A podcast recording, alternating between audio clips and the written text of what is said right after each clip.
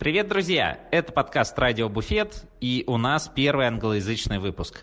На прошедшем СПБ Cocktail Week мы записали подкаст с легендой Давидом Кордоба. Беседовала с ним наш давний друг и не нуждающаяся в представлении Арина Никольская. Арина поговорила с Давидом о его роме The Lovers, об особенностях продвижения собственного алкогольного бренда на мировой рынок, э, современных соцсетях и многом другом. Да-да, вы поняли абсолютно верно. Этот выпуск полностью на английском, что, конечно, может вызвать сложности у тех, кто в нем не очень силен. Но, во-первых, это лишний повод для вас, да на самом деле и для нас тоже, подтянуть свой English. Во-вторых, беседа ведется очень размеренно и шанс что-то упустить невелик. И в-третьих, Арина и Давид обладают настолько приятными голосами, что портить их каким-либо дубляжом, ну просто преступление. Если же без перевода вам ну совсем никак, дайте нам об этом знать в комментариях в нашем инстаграме и телеграм-канале. И мы обязательно что-нибудь с этим придумаем. А также не забывайте о лайках и репостах, так как это дает нам мотивацию делать и развивать наш подкаст дальше. Заранее спасибо и приятного прослушивания.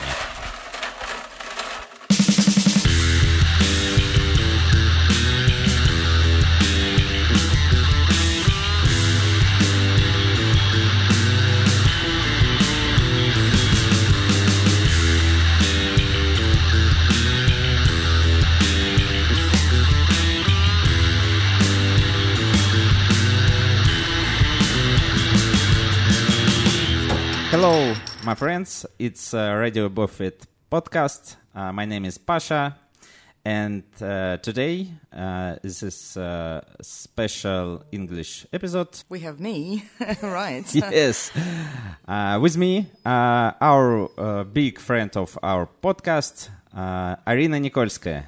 Yeah, thanks so much. Hi, Arina. Thanks so much. And yes. our guest, uh, celebrity and legend, David Cordoba. Hi, Thank you. David. Thank you. Hola, Pasha. Um, I uh, shut up.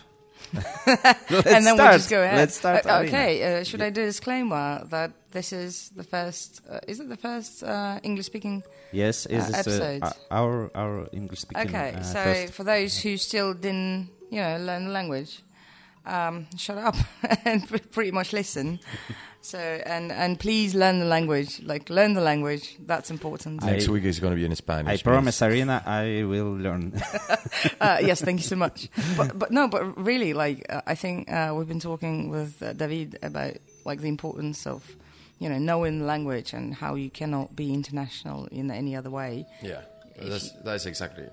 If, if you want to travel, you want to discover or connect it with people around the world, is the only language I believe, not even, not even Spanish is as fluent. Although it's like the third language, the third most uh, Yeah. you know spoken language uh, throughout the world. But exactly, Still, but everybody is speaking English everywhere in the world. It's the only one.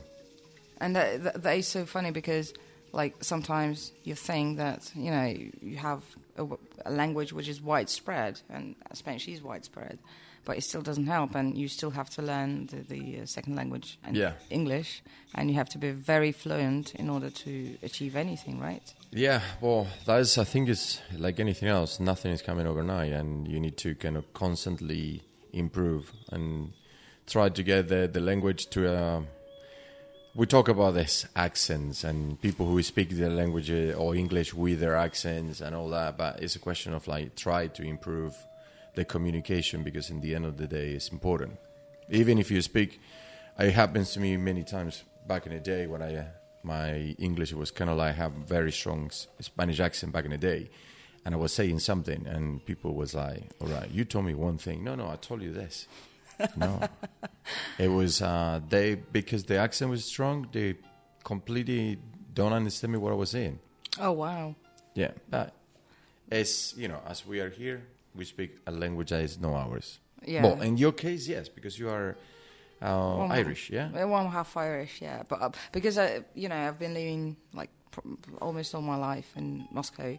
That is so weird because like you are bilingual, and you know it's easier for you to, to, to explain the your thoughts and ideas, but still like you're trying to get across to people that you still have to learn the language because even if you are bilingual as a kid, like you know, it still takes time to improve your your language, even your native language. Like Yeah. if you don't read enough books or if you don't, you know, listen to enough things, your native language would be pretty poor. So if you Yeah.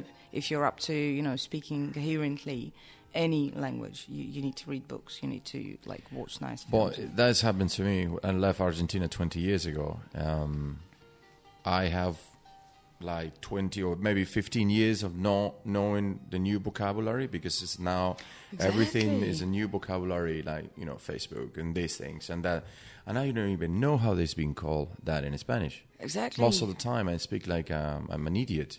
That I have to ask somebody, how you call this in Spanish? You know, and it's like, but that is the reality. And when I, everything's related to the, the industry for me has been always English. Of course. Translate that to Spanish is so difficult. Exactly. So, it's so like difficult. recently I, I, I asked you, I asked uh, how how do you call the taste buds? Yeah, And it's like it no was like a. Uh, yeah, okay. I don't not- remember now. Yeah. We're not sure.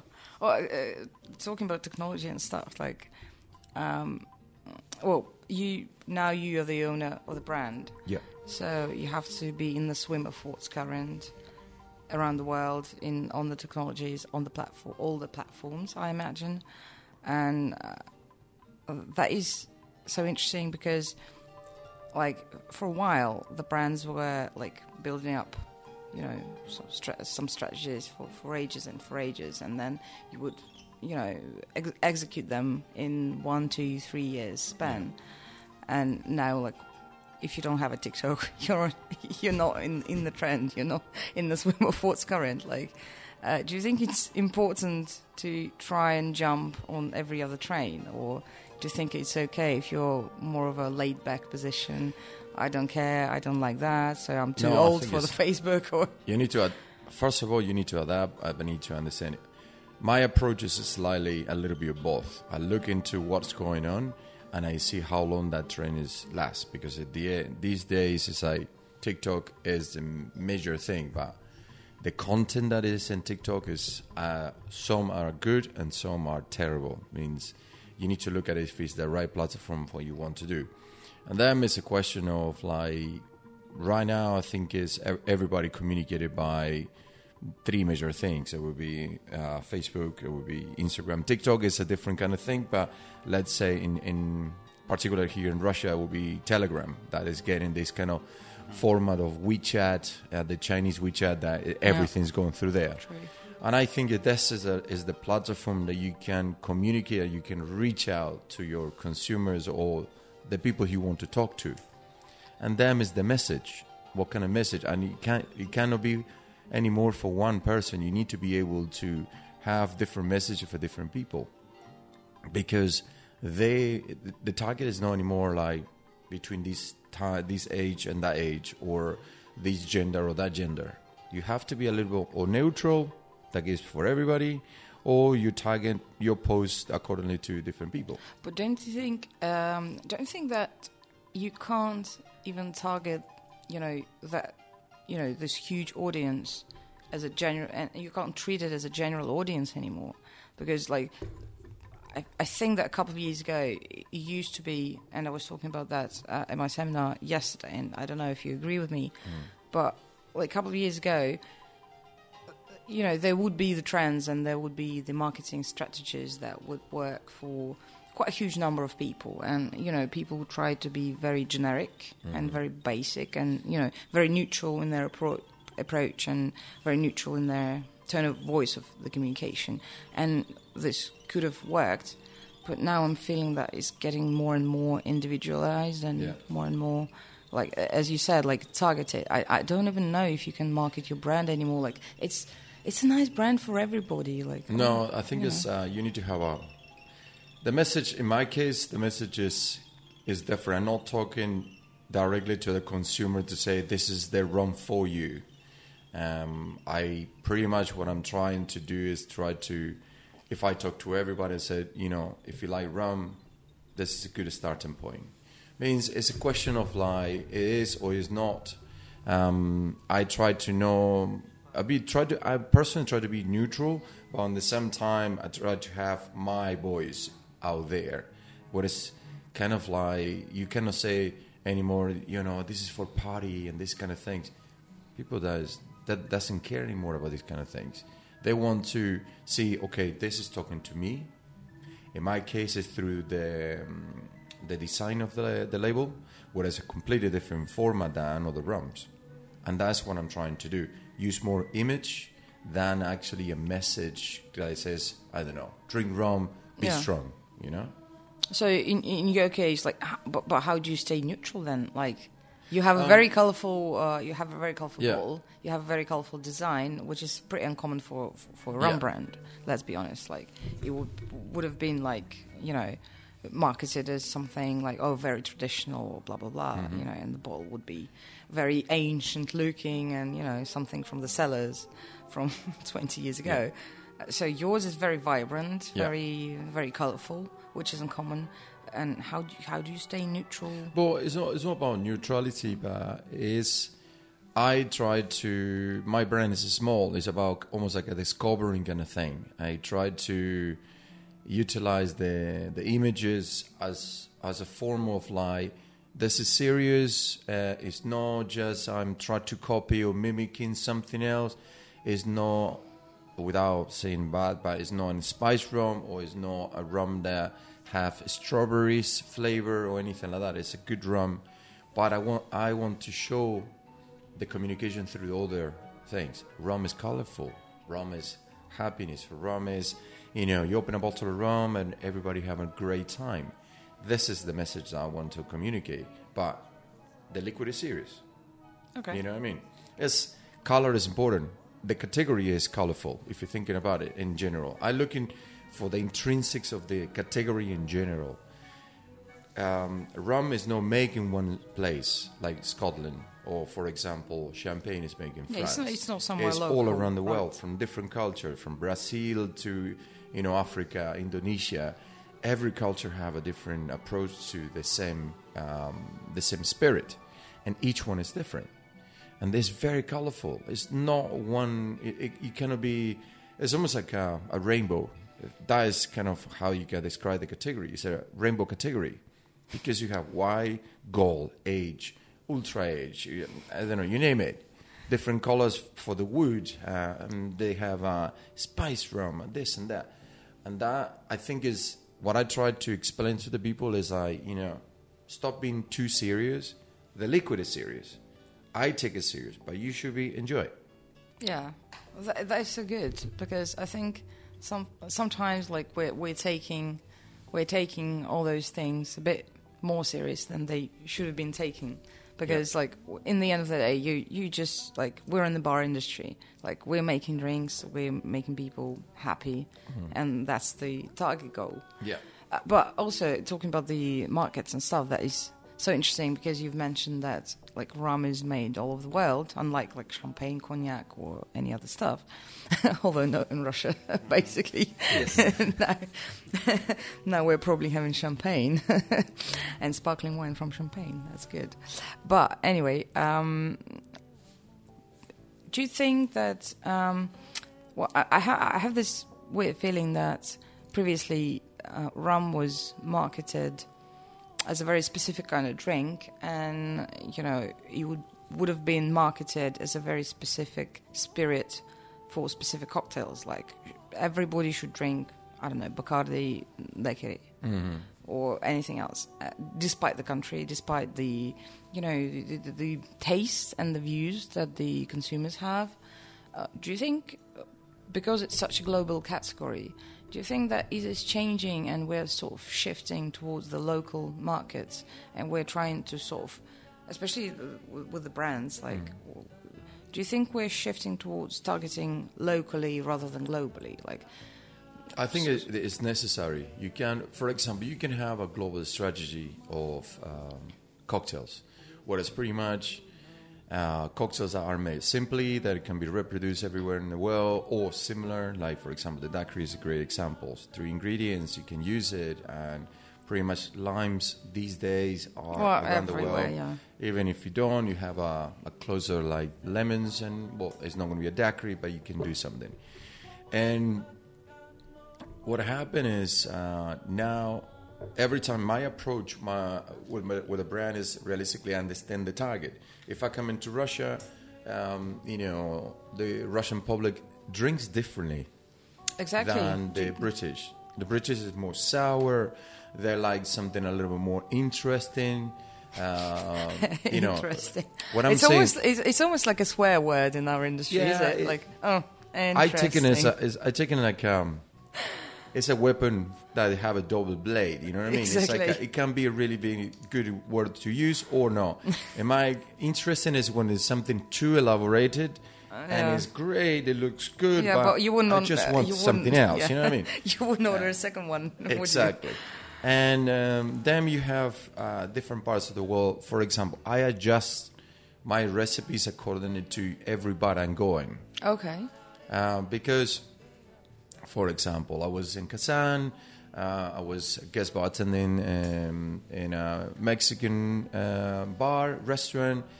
Means the cocktails that I'm going to be making there is not going to be. Um, we have a Negroni, just in case for people, because it's a bartenders love Negronis, but rum Negronis is kind of like a new thing. That's true. There. Um, but I have to make something that uh, a cocktail that is more approachable to the, General the customer. the- exactly, because in the end, if not, what is the purpose to actually make cocktails or do a guest shift behind the bar? That if it's so your customers not going to drink because they say, "Oh, I don't like that. That that doesn't sound good for me." It needs to be something. If they come into that venue, you need to make something that represent the, the cuisine or the style of the, the place. That is exactly what happened in every scale. I have to understand what works. If in Russia daiquiris works, is amazing. In in Spain, is not the same.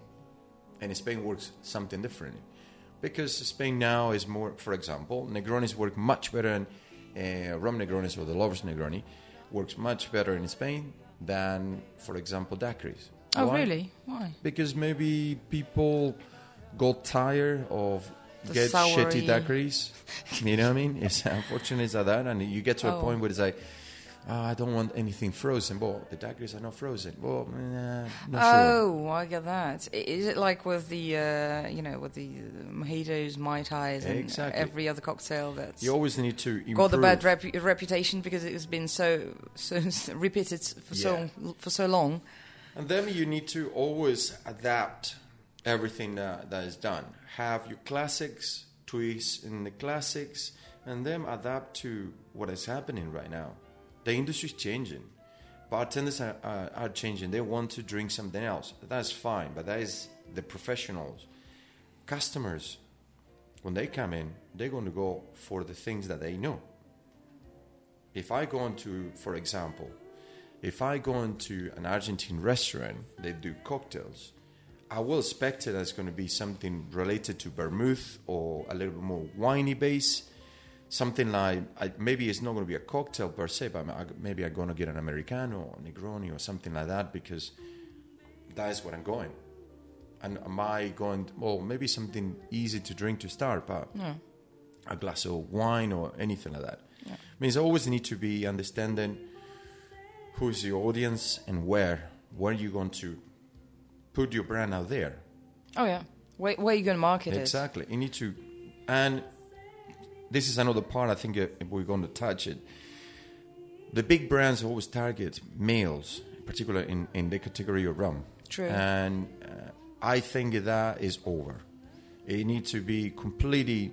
Is I think is a wrong wrong thing to do, and I and I know that because I work for a big brand that was targeting males between this age Yeah. and this age with this disposable income, and realistically that is not the case anymore. and that um, is again that is so generic. Like Exactly. Who who's your male like with with the upper average salary Exactly. between thirty and sixty, whatever? Who, who- who's the guy? Exactly, but the problem is the demographics and the studies and the says they're doing this and that. Really, we forget about so many other groups and factors. In my case, I want more women to enter into the category because I think this is a very male-dominated uh, category. I'm not saying the industry because the industry I think is getting a little bit their Oh yeah, balance. It's very diverse, right? But now is the rum is a very very you know male dominated, And at the same times, I would love to. For example, I have the opportunity. Well, the rum has always been thing in what we created that it was approachable for everyone. What I mean is approachable is a rum that it can be drink neat and you can enjoy, and that's that's what it, the things I wanted to do. I wanted more women to start drinking rum and not feel like oh I'm, I'm drinking a white rum or an spiced rum because it's sweet and it's light. No, this Oh, is yeah. a 100% pure rum, or not pure rum is is a blend, but Yeah. it's 43%, no sugar, and it can be drunk properly. Exactly. That's But- what it, that's what it need to happen. People need to companies need to start looking into open their their eyes and target to to everybody. Th- th- that's so true because like I have this I have this feeling that again that like I'm always saying like I have a feeling because I don't have the stats but it's almost like I'm sure that's true like uh, I think that all the bigger brands are still somewhere in between this you know um, they're still trying to, to, to, to find their way into the new marketing strategies. And and the funny thing is that you're thinking that okay you're a big comp- corporation. You, you you must have so many people at your disposal to do the marketing research for you to, to do the all the trends all the you know just just get a grasp of the reality. Yeah. and it is so weird because still no one is well almost no one is targeting a diverse audience or uh, no one's doing the um, individualized marketing i understand it's probably i don't know actually if it's harder for a bigger brand or it's easier for It's For a harder bigger for brand? a bigger brand. Don't forget about the structure like I don't know, Diageo Bacardi, Pernod Ricard. They have lawyers and they have uh, oh yeah a certain kind of like rules and responsibilities they need to do. You cannot targeting with this particular uh, phrase or, or anything like that because the lawsuits can come in from Very quickly, angle, yes. You know, and and there's always everybody's looking for that kind of thing. You know, if you it happens. It had happened in the past. They done campaigns thinking they are super cool, and in the end of the day, they've done a horrible thing. Yeah. You know? So the risks are pretty big. Yeah. But on you know at the same time there are independent brands Mm. uh, appearing on the market and they're doing some incredible things. Like I, it's almost like we're shifting. Like the whole market is sort of shifting towards, uh, you know. Um, I don't know how to explain it properly, but it's like previously you we, like big brands were competing with each other that's why all the strategies were global it was, and it's sort of you know uh, now it almost feels like they were invented in some castle somewhere up there which is totally divorced from reality Yeah. and then it was put down you know on earth and then just spread the word you know so we spread it globally with no regards to the local markets no regards to the diversity of the audience no regards to to whatever Yeah. It's just like okay for instance like we have a big brand we want everybody to drink say daiquiris daiquiris is good why not Mm. Yeah. but you cannot market your brand in every other country with the same drink, with the same proportions, with the same audience, blah blah blah. And you cannot be good for everyone. And it's it's so, sort of like, uh, you know, we're trying to not be nice for everybody. We're trying to be individually Yeah. appealing and we're trying to sort of find our way to this specific audience and this is so i know it's hard for the bigger brands but it's so good for it's almost like it's a window of opportunity for the smaller brands right because Yeah. you, you don't have to sell millions of tons of whatever it is bottles because you probably don't even have the capacity to, to, to market throughout the world with the tons of gallons on, Yeah, of your liquid exactly. but then, do you have an advantage of you know targeting a specific audience that you would like to you know Yeah. describe and stuff like that? And you don't have to compete in liters. You have to compete in hearts. You have to compete with. I think Yeah. that that is what happened is uh, in a small brand have the facility or the speed to do things quickly. Yeah, Take because you decide because that. it's like yeah exactly. and It's that's the, it. The um, the structure is smaller and the decision makers are really really fast in the in the way that for example in my case is only my, myself and Yeah, how, how fast is that to, to, to, to, to, I don't know, to agree a post or to, to, to, to market a certain strategy Well- in your brand? Um, because I'm with the graphic design, I need to kind of like come out with the idea, and at the same time, I need to see how many posts are happening on the same time if it's in the same sub- subject. For example, let's talk about I don't know Pina Colada Day. Every brand or every rum brand will put there, plus all the bartenders around the world who love Pina Colada will put that their post. If I decided to do it, maybe I need to do it before, after, or do something completely different. I looking into as well how well what is the what the people that's actually doing, and for example, if it's this week here, if it's um, it's the right time to do a posting when everybody's posting like crazy Oh, yeah. or not because don't forget it is you put your advert or you put your post and suddenly boom you have 30 or 40 or 100 posts that they posted in the same time and you got lost into the communication Exactly, yeah. is But, my, i- but if we compare the, the whole process, like, Hmm. you know, how many steps does your brand have to do uh, in order to, say, post something or do, do a strategy versus, because you've been working in a very big Hmm. brand, like, for, for ages, versus, like, how many steps does a big brand has to Oh. take in order to market something or say, like, oh, let's let's do this event or let's do this because we are so strategy. small and we started not long ago we have at the moment we have one one tone of voice that is being kind of used and it's pretty much very simple it's not the most uh, it's quite generic but simple and we're using the images just to communicate we are here Okay. and this is happening. With a big brand like, for example, Bacardi, it's a completely different format because it's a whole team. What is the campaign? The proportion of the campaign. It will pass through review and review and review, and the tone of voice. And if it's the copy is right, is the, the tone of voice is right, can we do it? And then it could take a year Oh or at god. least six months, depending on the size of the campaign. Because I don't, I don't think that everybody understands that Yeah.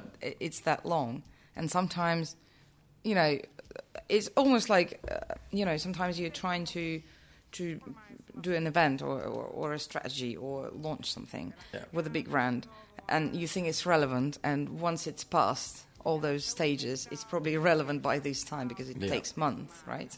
And I don't think that everybody understands that actually, and that's very important. That's a very important thing to say for, for, for the for the bartending audience because you know we're criticizing oftentimes like bigger brands for not being up there, for not being relevant, or sometimes being up there very quickly without you know I having the fir- criticized Bacardi when I was there because it was uh, we were losing opportunities, fast opportunity opportunities to do not just business but opportunities to be there Yeah. and and be part of it, part of what it was because happening. it takes so long. It takes so long. It is um, they have the budgets, they can actually do it, but it's all about what it looks like, how it's going to go. They need to be with the guidelines, and it's like, well, brand guidelines. eh, they change in a, in a brand like Bacardi. They change every five years or three years. I would change it, and you need to use this bad, this color, this thing, and that, and, and it's, it takes a very long time. And in my case, it's like the guidelines. I am the guidelines, and I follow at least for this time, for this period. Maybe next year we're going to change, but we try to communicate. This is the brand that's tarot cards, and we're using this font and very simple thing. Over time, would change, but for them, it's, it's a very tedious process. They take a very very long time. I saw, you know, hours and hours and months just to get it right. And it's and it has to be approved from the top to the bottom. Oh if it's the campaign is going to be globally. Yeah. Maybe in, in a post, simple post like I don't know. Um, Maybe a couple of months. yeah, well, Bacardi Legacy well, is is a couple of months, Oh my god. and even more because you need to depend on what you're gonna when you're gonna use, what Oh kind of God. photography you're gonna use, and that's another part. You need to set photography, send it over, take the pictures, all that. It takes days, weeks, months. Oh my god, I'm, I'm I'm so happy at this point. I'm so happy I'm not working for for any global brand, like because I, I I was the guidelines for my event as well. Yeah. Uh, and it's like and like you know the the graphic designer, which is my husband, hmm. he was the guidelines for for the whole event, and that was fine because like you're looking at the picture and saying, yeah, that's fine, and that's shit, so we have to change it. But does it does it make sense in this particular in, in 2021? Does it make sense to have such an extensive uh, put, portfolio for you know, and all with all those guidelines, with all those like imageries? Like, does it does it really make sense? Because Uh, everything is so fluid and everything's so quick. Does yes, it, and uh, it's necessary to have the guidelines because if no, um, you would be um, okay. In a big brand, marketing managers and maybe maybe any marketing managers listen to me maybe going to say no that's not true. But my experience working i work with marketing people who change their jobs or moving in the ladder every 18 months. Means every time that you have a new marketing manager he brings his new agency his new graphic designers and all that all the people who he's been working before. And if you don't have the grand the these guidelines the brand assets anybody will do whatever they want. Because everybody needs to be kind of like introduced into how to use the assets that you have what it means the logo the the font uh, th- things like that the colors. If no everybody will do whatever they want it's Well, necessary Isn't, it like the diversity and you know the fun of yes but different markets? Like uh, I don't know, like mm, I don't know, people in South, South Africa would probably do it differently than people in Russia and stuff like that. Isn't it that bringing like some kind of diversity and fun to the now brand? yes it is but Especially with the social media, at least. Like I'm not saying about marketing a bottle differently. For but the thing is, for a big brand, you have to do it. You have to have certain kind of like parameters, because in the end of the day, Is it like keeping the standard or? Mm, it's kind of like you have a way to okay. You have a, a part of creativity, but it's the the creativity need to be between these boundaries. Okay. Because in the end of the day, the brand, for example, could be perceived completely different. You telling me one thing one day, tell me another thing another day. For Bacardi, in the case of them, they are talking all the time. There's a family own, and this is the original rum, and this is the original rum for this and this and that, and never change that message. The message has always been there. Means yes, certain creativity is in how you utilize that message and you do use it uh, formally or informally. In my case, it's slightly different, but I understand how the big brands are doing it and why they are there. Bacardi is over 150 plus years. Yeah. Means is the biggest brand in the world of rum. Yes, it's done a lot of bad things, so maybe it's too slow these days. Maybe, but it's done. You have a lot of history Of course. and we need to we need, we cannot talk I cannot talk that bad about the brand or anything like that and say right you you are slow you should be be faster but that's fine but I learning for what you've done or your your mistakes or the good things you've done they show us already how to do it. The thing is now it's something completely different. We're living in a completely different world. Whereas Exactly. uh, social media people communicated they don't, people doesn't talk too much. No, it's, It's like a- memes it's- all the time. We're, we're communicating with pictures now. exactly. And We're not it's even all texting. about phones and nobody wants to answer anymore. No, nobody actually have a phone in the house. No. a landline? Land- nobody have one. What's the doesn't exist anymore No. but you know 15 years ago everybody have one yeah. you were called to a house not to a person That is Because- so weird because I, I, I like I'm as old as to remember the landlines. Yeah. Although like my younger brother already grew up in a you know in a house which didn't have the landline. Yeah. And you would like call up and ask if somebody's home and to ask, to invite them on the phone and it's so weird. Yeah. And now it's like it's not even 15 probably like 10 well, yeah probably 10 15 years later it's almost it's almost impolite to call without texting yes is it like? But, can, I, can I call you yeah, it's like wow before it was like you call no, And I, and I get Are you- pissed are you off. free? Yeah, I'm so pissed off when people are calling without noticing me beforehand that they're gonna call. so I'm not picking up. You, Yeah. you haven't you haven't agreed arranged pre-arranged the call with me. Like I'm probably not available. I'm probably texting someone Yeah. else. Like why are you? What the fuck are you calling me? But these kind of things are what is changing. I, you know, I'm 48. I saw many things from uh, black and white TV to now what we have, and and you know, doesn't mean I'm old, but I see how generations are changing, Yes. and every 10 years, 10 years ago, No one TikTok knew. wasn't existed, No. And now you have millions of people doing stupid things in TikTok, and you have Filming millions of followers, and it's like, Exactly. how that happened? Filming cats and like being you famous. know? And this is like the things that we are That is the world that we deserve. is it? you know, it's, it will be interesting because it's like, put in this way, we have all these kind of things, and suddenly we have, um, uh, we called um, COVID nineteen.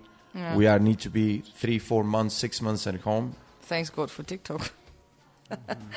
I guess. But that was kind of like the thing as well that everybody become a little bit more an alcoholic. Maybe no, but it was consumers now are purchasing completely different. yeah. as I, th- this is okay. This is what happened right now. Back in the day, you go to a retail, you put something on, and that's it. You know that is your, this is you know this is my M, this is my L, whatever it is. Now, after the pandemic, um, after the lockdown, consumers doesn't want to go anymore to retail. They order online. They bring it, get two. All right, this is an M, this is an L. Okay, make it. I, I will have the the M. I return them back. The other one. Yeah. That's what it's doing. Everybody's doing. And a company, for example, like Zara, it closed down a lot of shops around the world because for them, Because there's delivery, right? delivery, online, consumers are changing. We are changing. We need to adapt. And that's what I'm saying. Like right now, if I was talking to somebody about the traditional advertising, what a traditional advertising for a brand is not just about advertising in, in, in the street or uh, have advertising in, um, in, for example, in TV. Nobody watches TV anymore, realistically, on the common common TV. Maybe No, here we're watching yes. YouTube on TV. Yeah, but exactly. And That's then what happens. The advertising is the bartenders, but realistically, if it is no bartenders, you need to start advertising different format, Yeah. different way, how to reach your consumers, and that's what happening. It's been a really, really tough situation for our industry, but for a brand, you need to evolve and adapt very quickly. Exactly. And uh, thanks to my distributors that they understood that we can sell more products thanks to you know retail getting there. I, I have to as a okay. This is a, jump in from one topic to another No, one. no, no, go ahead. um, back in the day, Because at least someone is supporting everything that I just said yesterday. As a bartender, nice. what I used to get a box with a bottle inside, I used to take the box and rip it off and throw it away. That's called secondary packaging or gift bag. Yeah. Now, as a brand owner, the, I never thought I'm gonna needed to make a, a gift box for my brand, and today are the most valuable thing that I have. Apart Oh. from the brand, apart from the bottle, uh, is the second valuable because it is what consumers want they won't have that box. That as a bartender hate it because I need to take the I need to break it down and take the bottle and then throw it away. Means this is the other way to communicate. The advertising through something that cons- consumers want.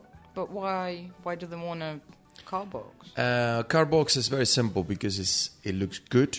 They give you uh, a value, perception of value higher. Uh, it could be a gift box, but realistically, the name is gift box because you Yeah. buy it to give it away to somebody, or you have it at home. But it's lovely. Don't tell me why, but It's just the way it uh. It happens. One of the markets. Um, I think one of the biggest rum markets in the world, France. My distributor told me like, "We need gift box." No, why? I always say why, why, why, and they told me we need it, and they proved me. They prove that the gift box sells fast and quickly, and consumers want to buy it. Wow. And perceptions, perceptions, and utilize advertising in different format. It's nothing new, but for me, it was a revelation because my mentality it was still behind the bar Yeah. and not as the other side Why of the bar the as a consumer. would you, yeah, You know ripping off the box? exactly. Why is it necessary? And the box need to be not just a box that says the name. the brand, yeah. It, it needs to be beautiful. It needs to be something that is attractive, that it can tell you in each angle of, angle of the box, in, in each face, has to be something.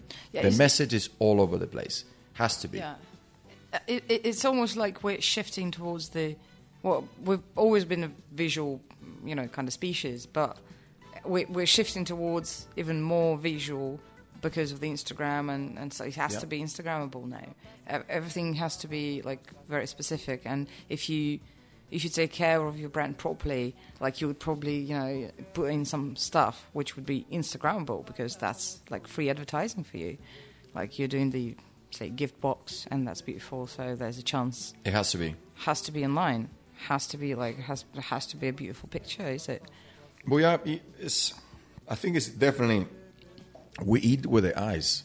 Yeah, You want to, if you if you want if you see something beautiful, you want to touch it. It's that is the reality. the, the instinct, right? Everything has to be connected to you know one. It has to be Insta- Instagrammable, but it has to be that relationship. You need to, apart from seeing it, you want to grab it, and these two going together. has to feel well. It has to feel well. Yeah, that's true. That's true. It, it, it's so it, it's so funny because I, there's this feeling that we are living in different reality already. I don't know if it's thanks to. Well, I don't think it's because of the COVID. I think that the COVID just you know sped up hmm. so many things, so, so many processes. Like because like you know the, when the pandemic started, there were there was a lot of conversation in the industry uh, about how how the reality is different, how we've never been living in times like that and times like this. And you're yeah, uh, uh, uh, and you're thinking like yes, all right, like yes, we've never been into a global pandemic during the lifespan of our parents probably and probably our grandparents. Uh, but uh, it's not like the pandemic introduced anything new to us. It's almost like it sped up certain processes that were already there on the market. Yeah. And it's just, okay, we were going towards online. It's not that it happened because of the COVID. It's just, yeah, it happened overnight, over the six months. Every other brand that didn't adapt to the online, it's just not there. Oh, I remember what that happened in the first couple of months. Is I, every person who was online posting things, say, you know, that this is how you make a cocktail. We need to show how to people do cocktails because it was everybody scared what to do. My brand is not there, and I was, I got as well in in that kind of freakiness, like, oh my god, what I What do to I do? And then I realized that this has happened to everyone, and you need to wait your time to post and to communicate. It's it's like that, but it's true. Everybody was communicating through a uh, a way of like Instagram, Zoom calls, Zoom conference. That was incredible. Everybody was in Zoom all around the world. I think that company is making shitload of money right oh now. yeah, that's true. That's true. But- like all over, uh, like o- over time, and But, uh, they would yeah. never know. But in the same time, I would like to think, and that maybe I'm, I'm a cynical person, but I would like to think that no one want to come back too soon ever again. No, no, I don't think so. It's like it, it- it's it's just like those conversations. Like everybody, like uh, over the course of what I think a month or probably two months, like everybody was online thinking, okay, we're going to get productive. I'm going to learn the languages. I'm going to do yoga. I don't. I'm going to. I'm going to exercise because there's nothing to do. Yeah. And then everybody went online to do the seminars. Uh, the, the very important uh, opinions on IGTV or somewhere else. And then, like, you know, you you log in for a couple of min- minutes and, like, oh, it's still shit. You still don't have anything to say. Yeah. And, like, I, I don't want to be mean, but that is the reality. And sometimes, like, people have have to get offline Yeah. and not voice out their very important opinion, let's call it this way. because like I, I don't know why why we're having this you know uh, pandemic of people going online and trying to you know re, re it's almost like reintroducing themselves to the reality it's Yeah. like they never existed before and it's like if i wouldn't remember that you're a shitty i don't know bar manager and now you're teaching people like i still remember your your bars are crap I think you know this was kind of like one thing that I, I took for the brand. Don't overexpose because people will get tired. yes And maybe a lot of people say, no, this is wrong. You should be, you could actually do more sales. Maybe yes, maybe no. My brand's too small yet to be globally known. Means don't overexpose. For me, it was kind of like, all right, we're gonna do it right. One Here post there, yes. here, there, and the same thing. Don't try to get in every. It's better to people uh, start missing you that get tired of you. That's so true. That's you know? very true. And i think is that was one of the things. Get in do the right things approach to you know um, get in, in communication with the right people on the right time. But everybody was like so desperate to say right i, I don't know what to do. It's such an attention-seeking competition all Yeah, the time. It, it could be, yes. I think I think it's a lot of people maybe need that as well. Because don't forget about when you're working as a, maybe as a bartender when you work every day dealing with people and suddenly they're taking this out. It's almost like uh, you're taking your away the reason why you know your job fully, and you need to do other things. I remember the first couple of months it was it was like uh, post post post post post like how to do this, how to do that, the cocktail of the Exactly. day, this and that. I was like, oh my god, Just stop. please. Yeah. enjoying the holidays. Yeah, exactly. Well, I mean, it already happened. But Yeah. but but then again, like I don't think people people can really assess what they have in store to order for the market. Yeah. And we were like, I- was talking about that yesterday as well. That like we're trying to demand so much from the industry uh, because it seems like the industry is so big and has so many opportunities, and every other bartender, aspiring bartender or aspiring whatever brand manager, bar manager, uh, people who come in the industry, they have this open, uh, open view of what the industry has in store for them, and they want all those goods and all those rock star kind of things to come in their lives. But then you don't think what you have to return back. Like, what, what do you have to offer? Like, Yeah. wh- why you? There's so many people who who do want to like travel and being widely known and read the seminars and stuff like that. But what, what do you have in store for the industry? Like, what do you have in store for the market? Uh, What's your added value? Yeah. No, I. I think it's. I think you're right in that. I think it's. But you can see as well um, when you when you contribute to an industry in different forms, like from maybe as a brand um, uh, bar owner, your is different, you approach Yeah. a different format, or um, the education to your team is different, or you you pay them better, or as a contribution, and that message will arrive to a lot of people. A lot of people will say, "All right, fantastic." But if you're just the guy who want to compete and and and make the make all about yourself, you're gonna get to a point that people will say, "All right, I'm tired of you." We're tired, yeah. Yeah, but it is. I think it's a question of like like anybody, any bartender have a, the moment of ego that they want to kind of like it's me, me, me, and only me now, and then you're gonna get to a point where they were maybe one day will say, right, you know, I need to start sharing, Yeah. you know, because if if you want to continue growing and to continue being kind of like people say looking after him, they will need to continue. They will need to share. If no, it will be left it alone. This is what I'm thinking. Yeah, yeah. Well, I think I agree, but mm, I'm also thinking: is it is it like people who are coming into bartending, um, more of a aspiring rock stars as their nature, or is it the market as well, especially with the bigger brands and you know the marketing strategies? Is it also the case that those factors are boosting their egos as well? Hmm. Because you know well, it's it's probably not the case right now and we've been talking about that before. That you know, previously, some like 10, 7, probably even five years ago, you would win a global competition, for instance, and go traveling around the world and get introduced to the best bartenders, the best bars, like the best whatever it is on the market Yeah. And you'll be, you'll be feeling like a rock star. You'll be feeling like a person who actually did something so great, hmm. like you're a famous artist or a conductor or whatever it is.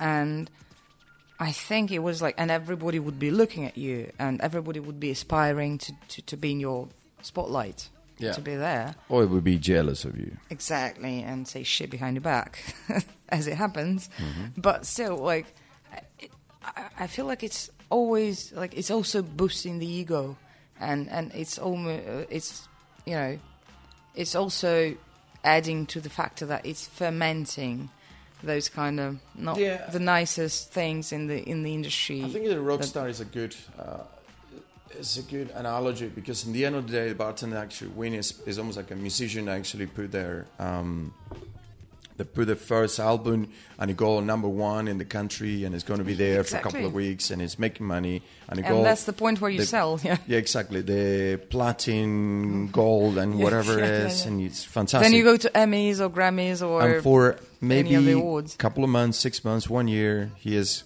in glory, and everybody's looking at him and say that you won all these awards, but he need to continue develop. Exactly. What's your new album? You you can't. Well, you can get touring for a couple of years with this album, but what's next? That is when you start understanding that your ego is great, you're on top of the world, but after that, you need to understand you need to continue doing something, or you win another competition, or you decided, okay, I'm done with this. During the time that your glory moment, you decide to start a project, or you start doing all the things that will continue make your development to the people can say, right, he's done something with his his life the ego is always going to be there. You will have mo- moments up and downs, I think, like anybody else. But you need to kind of like thinking about it. For me, it was kind of I got the ego at the very beginning, uh, like winning competitions in UK, but I realized as well that I was average because I have too many second places that any first, there are many first places, and I was a good average. Um, but I realized that I needed to change my my way to think, uh, how to approach to people. Because if I come in with this kind of very confident uh, thing and not winning, I'm an idiot. Yeah. And I start kind of like changing the I and enjoying more the process Okay. and enjoying and try to share as much as I can. Then when I got to Bacardi, I was not in an ego position, or I was, but I, I tried to make about the brand and not about me. Means I was the person that that put me in front of the camera to talk about the brand, and I took that responsibility very serious. And nothing matters after that. For me, it was like my job, my job description and responsibility. It was work and be the voice spoken for that brand, and I will do whatever it is. A lot of people think that was very egocentric.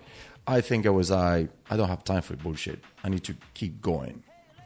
Now I am in back, and I think is I'm the. I'm not going to say in the humblest time in my life, but I, I have my brand, and I realize as well that I continue to develop my career, but at the same time, my ego need to be at home, uh, or or completely none because uh, I am owning a brand, and I'm thanking people for decided to use my brand for their drinks, and this is a very important aspect of it. But it took a lot of years to understand that kind of thing. A lot of people say, "Oh yeah, but you're so popular, people will take from from your hand. They will take the the brand." No, that's not the case. Yeah, especially like uh, uh, sometimes I think we overexpose each other in the industry uh, to each other, and and then we have this feeling that uh, it, good analogy with the rock stars, but the thing is like the rock stars are widely known, Mm-hmm. whereas like the rock star bartenders are normally known only within the industry. Yeah. Which is like what 150 to 200 people around the world. It's not that big. And when you're thinking about the alcohol market as a as a market, and when you actually remember that our you know final goal is to sell the product to people. Yeah. It's not that it's not that much. Yeah. But we're we're in this tiny, egocentric, uh, individualistic um, industry, which Yeah. is great. But it's still like you're a rock star among like 200 people. I think it's in this- Sometimes. the- why rockstar? Very simple. You are in front of everybody. People coming to you. You they drink. see you, yeah. They, look see you. you. You are the kind of like They they're probably waiting for you. yeah. And they're They- waiting for your drinks as Exactly. they are waiting for your You songs. create the entertainment for the, for everybody. Yeah, it's, it's, it's true. It's true. We are. I think the the rock stars uh, or the industry is, is small. We know all each other, and it's a lot of people for many many years. They're still you know there, and, and they're not moving. And a lot of people left as well. The industry. Don't forget about that. Oh, you get you get tired. Yeah. You get tired, and you say, right, I kind of. The problem with this industry is you need to constantly develop yourself, And and, this is there. like, and be relevant Yeah. and people feel I'm not relevant anymore. What am I gonna do? I need to do this. I need to be more crazy. I need to do more rock star things. It's almost like um, I think it's also uh, relevant with the uh, with with people who become famous all of a sudden. Like Hmm. you, you've been building up your fame gradually over years, and then like you went over the top, Hmm. over the top, but you still stay relevant because like now you're on the brand, you do the seminars, you promote it, and you know you you, you, you are in the swim of what's current. You you're there, Yeah. you're on the market. But there's so many, uh, even over the course of my career, which is like, come to think, it's not that much. It's like eight years, probably seven and a half, eight years. But even over the course of those seven, eight years, I even I remember people who came and went, Mm-hmm. And I don't even know where they are. And some of them are the winners of the global competitions, or the Yeah. you know the favorites of the brands, or people who used to read seminars all over the world. And look, I, d- I don't even know where they are. So I think is- it's uh, uh, it's when do you want to it's be a bit under- depressing when you come to think of it. well, but there's a few things happen there. You have a lot of um, um, sorry, uh, you have a lot of um stress as well. One of the things that happen when you're in a global competition is you're very stressful, and you're going through that process of stress. You get to a point it's like, all for what, you know? It's uh, that's that is what I I think and I saw some of the um, some of the bartenders that want to kind of like win the competition because they think they're gonna win Everything. Everything, and you get to the point and it's empty over there. It's crazy. You win the competition, you get it. That's it. But But what's the plan? what is the plan after? And all the stress I put in myself through it, am I the one to do? I don't want to pass through that.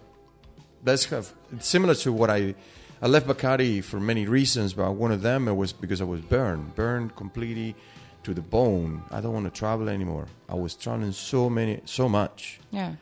And I, thanks God, I don't have family, I don't have kids. But imagine if I was away nine months of the year for, No, that, with that's kids. That would be toll. horrible. Right, right. That's taking its toll. But then again, like, I, I don't even understand that. Like, I don't think that uh, a lot of people who who trying to be there and who trying to win everything that they could, uh, I don't think that a lot of them understand what what's it like to try and maintain this fame, Hmm. and also, I don't think they come up with a sustainable plan for for tomorrow, and most of them think that okay, I'm gonna win that, I'm gonna be in the spotlight, and then I'll think But- later what I'm gonna do with that. That but is true, but you have cases that are very beautiful examples of like they done fantastic. yeah. You know, Mark Bonneton, the first winner of Legacy, Shingo Gokan, it was as well winning a Legacy. Shingo now have ten bars in Asia, Yeah. including US. He won the Legacy, not competing anymore, not even trying Y- y- to you- win other competition. That's it. It's done. you don't even won it, have to. move yeah. forward. Well, But you don't. You, I- I don't think you have to continue co- competing necessarily, Mm. but it's there's a lifespan of your fame, right? And if you don't come up with a plan, or if you don't come up with certain things while you're in spotlight, Yeah. it's gone, right? It's it's not like you're the winner of say Bacardi Global Finals Hmm. and everybody mm, is interested in you for, for another ten years. No, No, no, no. you're in the spotlight for what, like six months, is it?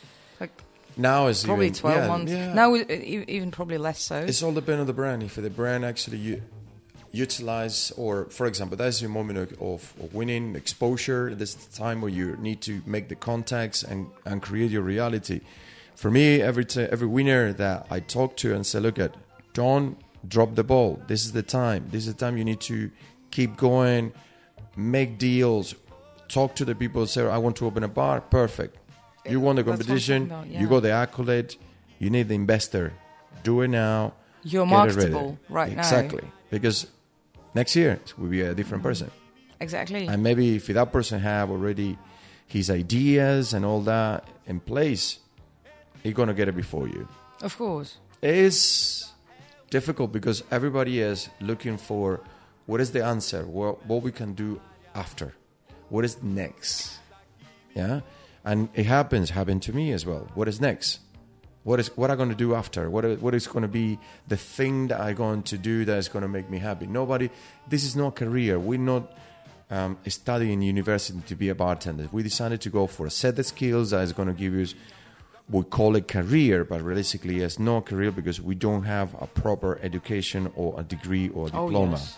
We yes, almost, but we're not getting there. If only if you do hospitality degrees and this kind of thing, means you have a path that only you can decide it. Nobody will come in and say, you know what, you should be doing this, this, and this, and this. Work for this company, this company. Maybe yes. Maybe it's a question and say, you work for this bar, you move into the other bar because you will put yourself better in the market, and then after that, you work for this brand, and after working that that brand, you decided to open your change of bars or whatever, or maybe do um, a brand with a, a a new spirit with that brand, and you become part of the company. Who knows? It's all this kind of things. For me, my dream always was open a bar, but not just a bar. Open a bar that's going to have different things. It's a, a multifunction uh, operation thing. Because in the end of the day, I don't like just going to the bar. You go into the bar, you have a drink, and that's it. I want to do other things Oh, that yeah. are related to the industry because we forget about coffees are amazing and it's part of the industry. You know, um, snacks or food is part of the, our industry. Like all coming together. Yeah, exactly. It's so multifaceted. Yeah. And there's so many opportunities in like various aspects of that. And sometimes was it's, we we were talking with um, Tim Judge yesterday Yeah. about how the bartenders are so focused on the cocktails and drinks that they forget about everything else. Whereas like the hospitality is hospitality. Yeah. Right? It's it's about different things. Sometimes it's just pouring a glass of draft beer and be the nicest bartender ever and saving you from Yeah. whatever nightmarish thoughts that you're having this evening, for instance, and you know, cheering you up or just talking to you. It's about you know. I think it's it's understanding that the the word is always hospitality, and that could be you could actually stop being in the bar and maybe become the hotel owner. Oh yeah, You- and you still providing that service of hospitality, making sure that person is right. Maybe you don't do cocktails anymore, but you do the right coffees, the right you know teas or water in the wine rooms. selection, and- whatever exactly. it is. Yeah, and uh, I, I feel like um, probably the hotels are even more like the hotel industry is more structured, and every other hospitality industry is more structured than Yeah. the bartending community because we don't have right like we don't have any uh, standard education. There's there's no institute where you go to to be a Oh, bartender. the hotel, yes. Yeah, that's what I'm talking about. And like it- uh, yesterday, I was asked uh, after the seminar, I was asked um, about hospitality in general. Like, how do you define like what's your what's your vibe? What's your definition of hospitality? Like, what do I do behind my bar? What's the requirement? And I thought about that for a moment, and I uh, realized that there's no set rules in hospitality. You can open whichever bar and whatever concept, and then within this concept, there are different boundaries and different rules, Yeah. and sometimes tho- those not apply. Like uh, when you're having like three star hotel, four star hotel, those are requirements for three stars. Those are requirements for four stars. If you're the probably if you're the bar in the hotel in the five star hotel, those are requirements. Here you are. But then if you're just a bar, what, what like the question was like, uh, what's the boundary between you know doing everything for your guests and not breaking your own rules and your own you know concept and stuff like that? A- and that's where I thought there's a very thin line in this hospitality concept because well you say you could open a bar well, I would probably do that because I'm a nasty person but I could have opened a bar with a probably like unfriendly service and that would be my vibe like that's the concept hello Uh, it's a lot of places in the world like that. yeah, yeah. I mean, I mean, like, be- be- because because I've been in the events for so long, and Yeah. I probably hate people at times. I would I would have opened a bar with a very unfriendly service, and there are a lot of places like that. So that would be my vibe. So what's the hospitality in there? Or say you have a tiki bar. What's your vibe? Like, Hmm. should you provide? I don't know. Should you provide the finest Manhattans? In a, in, a, in a tiki bar, or say you have a very classic Yeah, that's true. I think it's uh, it's no. Um, there are certain standards or things, but there are no rules, and this all depend how you judge them. This is almost like I'm, I I don't want to put it there in, in the table, but might might make sense for what we're talking right now. What is fifty best? Oh yeah.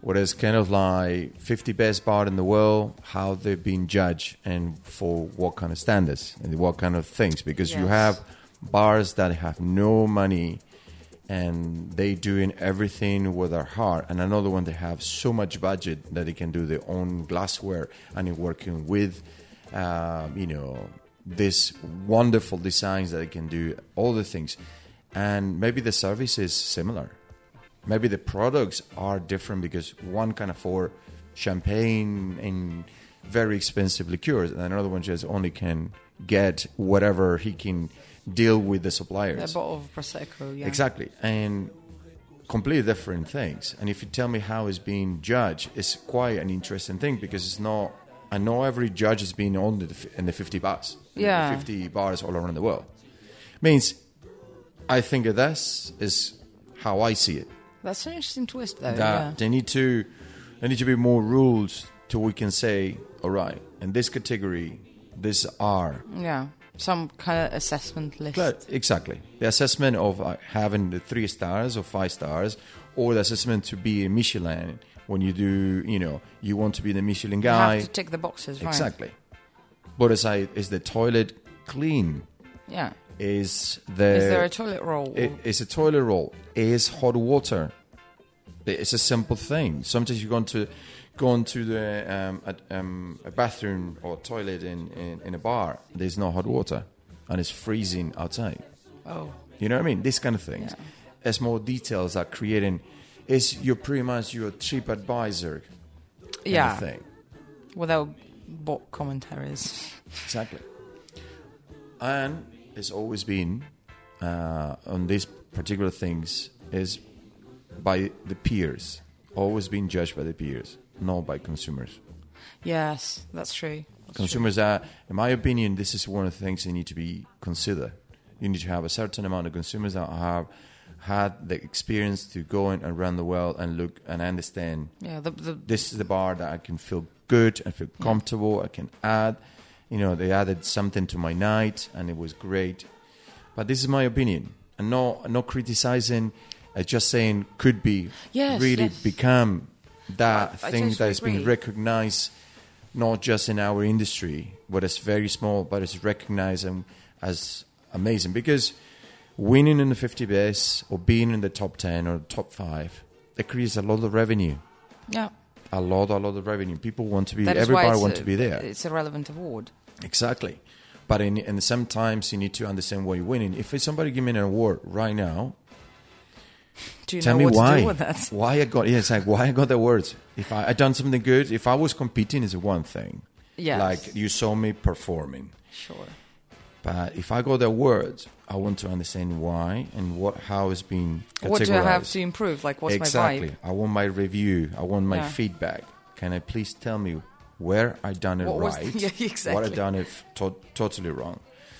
Because I think if you don't have these rules, most of the bars that they will love to get into the 50, They don't know what to they do. spending so much money and so much time, they don't understand how to get it. And if it's no rules to understand how to get in there, I'm, I'm I'm always saying saying that uh, b- because every other like second. my thoughts. I No, hope I but- don't offend anybody, but it's no, but I'm that is so true. Uh, It's so true because you know, every other day I, I'm answering those tedious questions like, oh, how do you get to the top fifty? Being the academy chair, Hmm.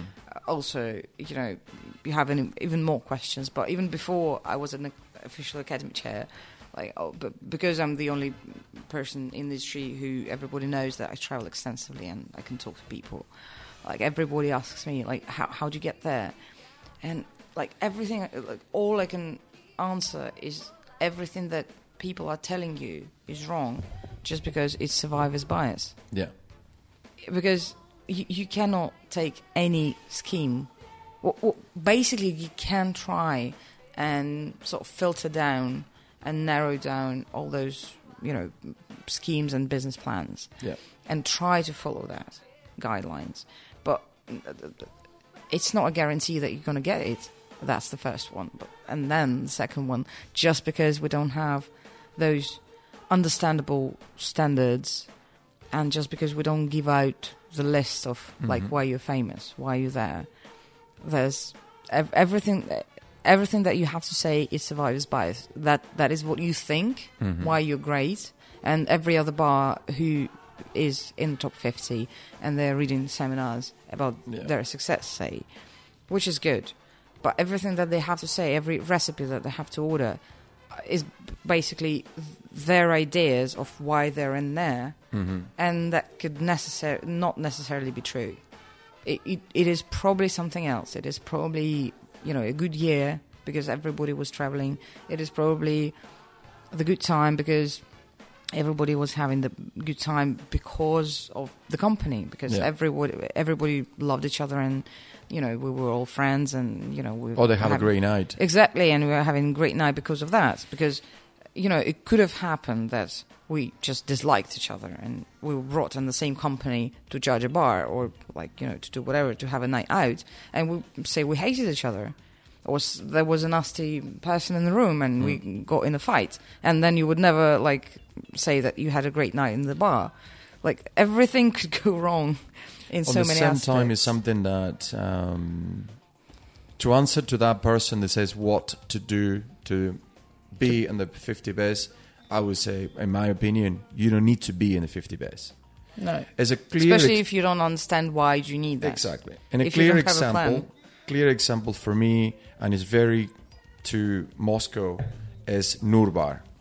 Nurbar, never been in 50 best, but everybody wants to go. Every person that I know that I, I ever been in Moscow or traveled to They Russia, know it, they know Noor Bar. They know the team. They having a great time. That bar is always packed. Is always full. Is always making money.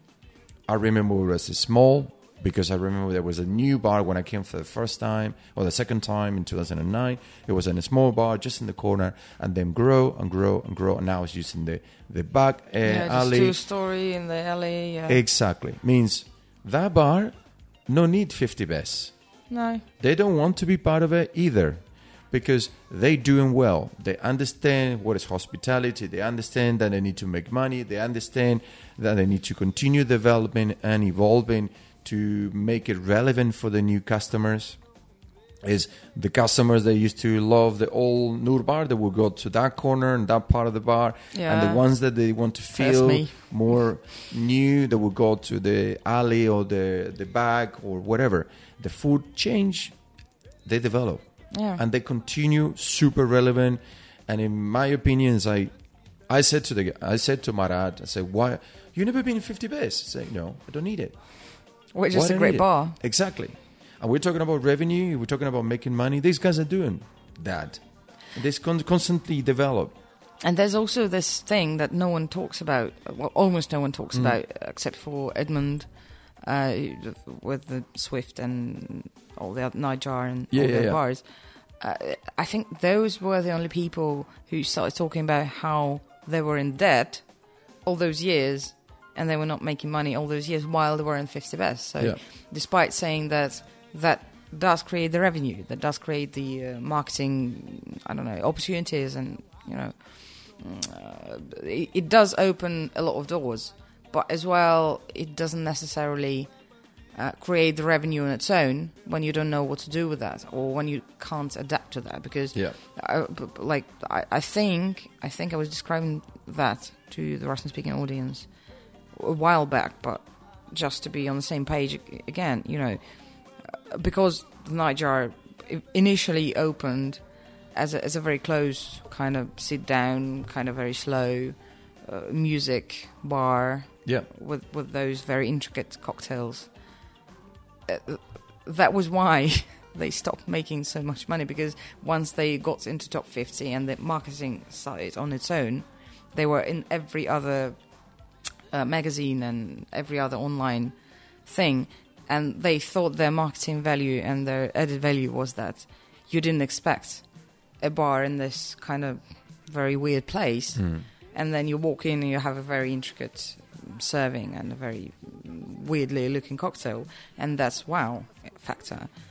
and then then it went viral, and everybody saw it on Instagram, and people would be queuing and waiting for 20 minutes for the cocktail to arrive just because they didn't have the opportunity to do that. But you've already seen it online and you're judging it by what you're expecting, so there's no wow factor. And so Yeah. a lot of shit happened just because the concept was ruined. And that is a great example of how sometimes things go wrong Yeah. it, it did help them it, eventually, and people like they did adapt, and that's good.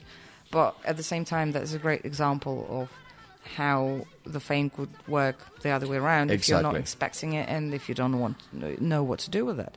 And I think that there, there's been a couple of bars who's been in and out, like the competitors we're talking about, Yeah. because people didn't know what to do with it. Um, Uh, it's like you know, I think is get into that or winning is great. I think it's a question of accolade. If you get it, fantastic.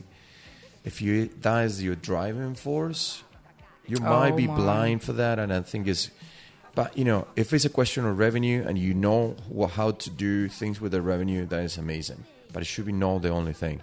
And I think as we have now, we, we put some examples in the table that to the audience they understand that no need to go in or aspire to be only in that selected group. You can do so well without needed of uh, be 49 or 50 or I don't know 27 Yeah. in the best because realistically you can do it. And you know Noor Bar is a great example, and the guys are doing phenomenal. And I still, for me, one of my favorite bars in Moscow. Yeah, no, it's it's it, it, it is it has a certain audience, Hmm. and this audience is very true to this place. Yeah. So that's why they keep coming, and that's why the bar stays, stays relevant. So that's what we're basically saying that you have to stay relevant, because when you find your target audience, there it is. So you don't need any other awards to. It's nice to get an award. Don't get me wrong, but you don't you don't need it in order to evaluate or in order to enable you to do something big, bigger and bigger and bigger. So, you, say you with your brand, like you know that the brand is good because you believe in that. So Yeah. it's not necessarily that you. It would be nice to have another award in another word, but you probably don't need it to enable you to do something bigger and bigger and exactly. to keep uh, to to keep your brand going and stuff like that. And uh, also, that was like at the back of my mind. Totally going back to, to, to the brands, just because I remember that all of a sudden. Um, there is one thing that no one knows and no one understands the whole scheme is that um, there's a lot of complaints on the market that oh we don't have a lot of European brands, well, lots of European brands that we would like to have, Yeah. like we don't have it, or once they arrive, like the, the, the price point is like so ridiculous that we don't have it. Almost, uh, and so uh, like th- there's a lot of complaints about that. So uh, people are coming up and asking like, why why is that like that? Why don't you bring over more brands? Like you talk to brands, you you can bring someone over, and I'm like, yes, I can. But the thing is, like for, for quite a lot of the time, there's no point for me to invite like some smaller indie brands, just because there's no distribution companies who are taking them up and like then selling and making it Yeah. worth the deal because I could have brought so many brands like for MBS say when I was Yeah, yeah. CEO, but I know that I don't even come up to, to to quite a lot of them just because I know they can bring a couple of bottles for the tasting. Everybody gonna love it, but then by the time they find the distribution company, by the time it gets here. By the time of the shipping fees and stuff like that, I'm saying like, do, do you understand that the price point of the bottle would be like I don't know, 30 euro, say, or Yeah. whatever it is.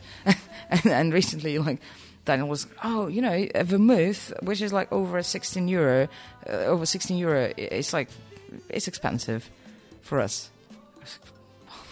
Like what? I think you're right. I did in the this. calculation, and I was like, okay. The problem is, uh, uh, So as being a brand owner, so how, how is, is it hard? Like, It's very hard. To It's very hard to come in over. First of all, in a market like Russia, that is so so big, you need to try to go with your find out a good distributor, something that bartenders will say this is a great good distributor Yeah. to work with.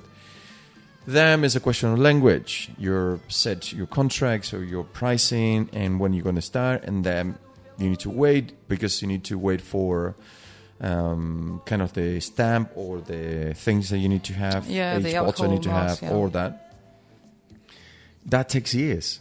It took us over a year to get in, into Russia, and as you say, coming over here without a distributor is no no go, because unfortunately, the cost of, of the bringing the stock that is going to be your only way you're going to bring the stock is in a suitcase because if you send it over, and it's like nine bottles because over 10 bottles it's like a fine or something, or you have to Exactly. pay. means you get there ridiculous and money. even if you bring that only nine bottles you will have issues maybe if it customs stop you they say why are you Could bringing be, this yeah. it has to be somebody a lot of things are going to be and then bring it over and pay for accommodation flights uh, entertainment and all these kind of things for a brand that is not on the market is very difficult then very important is why why um, the brands are so expensive. The brand have a certain price. The price is accordingly to everybody. You you produce The production price, yeah. production price. You need to put a margin to be able to produce again and have a little bit just for advertising. We call it adver- AMP, advertising and promotion, to to do things in that market. Then you bring it over here. It will be a cost of transportation plus the the excise plus the margin of the distributor or the importer plus the wholesaler. It will land it for any bar in a very high price. And that is the problem that is happening here because is the importation taxes are really, really high. And it's happening everywhere in the world. Everywhere in the world. It's so, so expensive. Means you have these big companies that their prices are super low. Why? Because they produce So much. so much that the cost of goods is so, So little, little that if they make like 20 cents in the bottle, they say that, and I, I have Yeah, no idea. Of course, they're making Yeah. much, Much- much more much than more. that, but they're making money. Even, yeah. they're still even making money and they're still able It's like with produce. mass market Exactly. fashion or whatever. Like when it's like, I don't know, 10, 10p or 10 cents or whatever it is. yeah. and then you're selling it for 10 euro it's like i mean oh my god but then again like i i was talking to someone from the distribution company recently and we were discussing the brand strategies and he, the, the person this person told me that um, it is often the case that the big company is just raising the price so that the product reaches a certain level or like it fits the premium level or it fits the uh, the brand image of being very expensive and premium and blah blah blah although like the costs are there so say you bring a bottle to the market it costs like 10 euro and then it, it's an indie brand then you you know you sell your brand to or I don't know Pernod Bacardi, Diageo whatever the big company and then they gradually like raise the price like for 15 20 25 just because it has to fit the portfolio yeah. of being the premium brand because the quality is good and you've been an indie brand and the question is like, why do the independent brands, uh, like, why can they afford and still struggle to, you know, maintain this price point of say 10 euro per bottle, whereas like when the bigger brands, bigger companies buy them, they just say like, Right, let's that- add 15 euro. I think it's uh, Although it's like they don't necessarily have to, you know, make so much money on this particular bottle, right? I think the it's bigger for, the company, for a like- small brand. Uh, we work with very very you know we work with small distributors, yeah, and and I think it's our price strategy or my price strategy is try to be affordable and try to be there. We I don't want to be a house pour brand because I, that is never was the the idea. We want to be the premium house pour. The bar, the if you want to make it a more kind of a delicious daiquiri, you can use the lovers, and that was always that. If a brand take it and put it in a different Bacardi buy me and they say right we're going to put the lovers and really really expensive because it's a premium and all that because it's good quality, it's nice marketing. don't forget, Bacardi is not just Bacardi rum. They have a portfolio that Yeah. fit a lot of things. Means when they come in to sell uh, to a bar or to a wholesaler, I would say you need There's to buy me listing, a yes. pallet the lovers, and then you can pick and choose half of this, half of that, half of that. It's a lot of strategy towards that, and they have the money to support it because they said we're going to increase the price.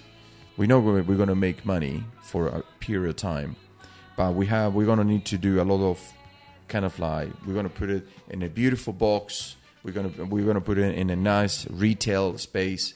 They have the contact. They have the distribution. They can reach the right places because they already have a that relationship. I don't. I don't have that. Only I have one point of contact in each market, and with that point of contact, I try to reach consumers. Yeah, as much as you can. But that's Yeah. why I thought it's much more expensive for you to do things Oh, yeah. than for a bigger company. Yeah. So that is why the controversy that, like the in, independent and smaller brands are trying to maintain the reasonable price point just because they're. Yeah. Although it is much more of a struggle because you don't earn that much per bottle, Yeah. uh, whereas the bigger companies, when they like buy the brand, the content is still the same, the price point of the bottle is still the same, the price of the gift box is still the same, and they have so much more resources, and they're not hiring an entire team to work for your brand, and still the price point goes up, Yeah. and you're like, so weird. As as well, don't forget about these companies. They need to reach pricing. They need to increase pricing. They need to make money every year. It's almost like they're trying to to, to, to, do it faster, faster, and faster. it's like uh, they have their And they kill off a lot of brands like that. I don't know about the international market, but it is the case in Russia. They killed off. They killed. I. I I'm not gonna like name the brands, but they killed off quite a number of brands like that, which Yeah. were good brands, but because they were raising the price point, it didn't make sense to to to to, to buy that. that strategies. point. Uh, I don't think it's a. and it's I, I, it's a shame. I think this is a commercial strategies that are done in the wrong way. All, all the old school, like this is very new, and it only coming for the first time. We're going to put it really expensive because only few people will have it. This is don't happen anymore because you can check online now, and you find out how much is the the price in another market, and it's a completely different thing. I know what you're talking about because I passed through brands that they are not anymore here because of that, taking taking the piece on the consumers. Oh yeah, but but, but that, that that's a shame. I mean, that's a shame. That is something that I'm aspiring one day we can change, and and I'm really I'm really happy that more and more brands prefer to stay independent and Mm. not sell out to the bigger companies. Not because the bigger companies are evil or anything, but just because of that, we have the diversity on the market and we have the opportunity to do things faster and better Yeah, and more efficiently probably because only with the indie brands and the smaller brands we have those opportunities i guess that is my I think it's as well when you're selling the brand. I don't know, uh, the owners. You know, when you're selling, normally you need to work with the, the new owners for a period of time. Yeah. But when you sell, you you just know. I, I I think is you're not as kind of like you don't have that energy to keep going with the brand. It's already sold. What am I gonna do? I'm gonna chill. Yeah. And that's why you. I think that the DNA of the brand start deteriorating more and more. Yeah, that's true. That, that's so true. Well, I guess the, the partially signaling that we're having to Yeah. sort of wrap up uh, because I can talk for ages and Yeah, me it's, too. It's nice talking to you. I'm so you. happy. Thank you so much. That is my first experience being the uh, whatever the, the the host or what's it called with the podcast. Uh, help us out. Uh, but thanks for the thanks for the platforms. Thanks for the opportunity to, to be there. It's uh, officially uh, my favorite episode uh, and uh, Okay. My favorite voices. Oh, really? Well, thank, you very much. Very Thanks so much. Uh, it's all because of David Yeah. and his sexy voice. Eh, that's awesome. Thank you. oh, Thank you. so good. Yes. So good. Uh, this is Radio Bufet podcast. Uh, this is da- David Cordoba and Arina Nikolskaya. Thank you, guys. Thank you very much. Thank you. Stay tuned. Yeah.